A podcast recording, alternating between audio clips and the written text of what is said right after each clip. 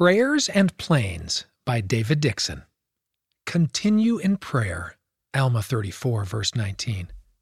Vern's eyes snapped open as he woke up. Today would be the day. He just knew it. He jumped out of bed and hurried to the back door. Vern flung open the door and stepped onto the porch. The cold cement stung his bare feet. There was the bench, just like normal. And there on the bench was nothing at all.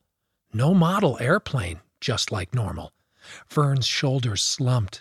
I don't understand, he muttered. Am I praying wrong or something?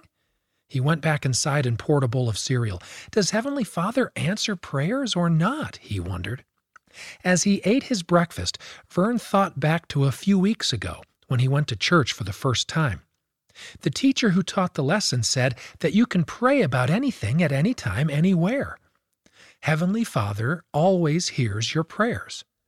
Vern felt warm and happy inside as the teacher talked about prayer. So he started praying. Each night he prayed for what he wanted more than anything else a model airplane. Please put it on the bench on the back porch, he'd pray. And for two weeks now he had run out to check the porch every morning, but the plane never appeared. Vern finished his breakfast and got ready for the day. On his way to school, he couldn't stop thinking about prayers and airplanes. As he walked past an empty field, something caught his eye. Someone had thrown away a couple of old wooden fruit crates. Maybe I can build a plane out of those, he thought.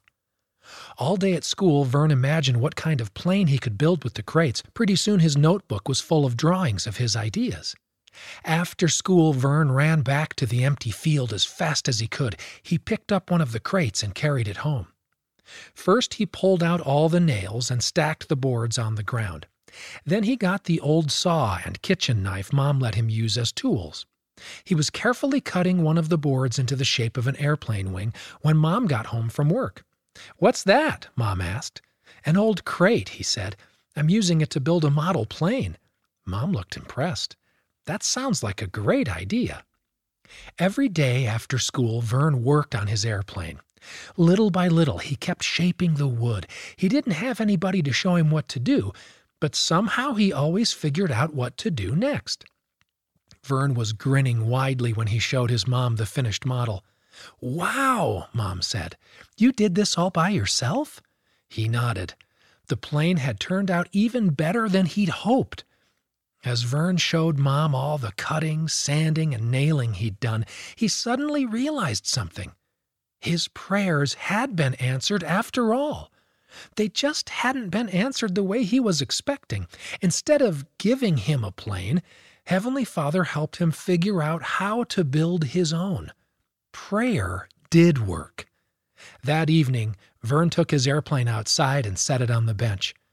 Heavenly Father, Thanks for helping me make this plane, he prayed.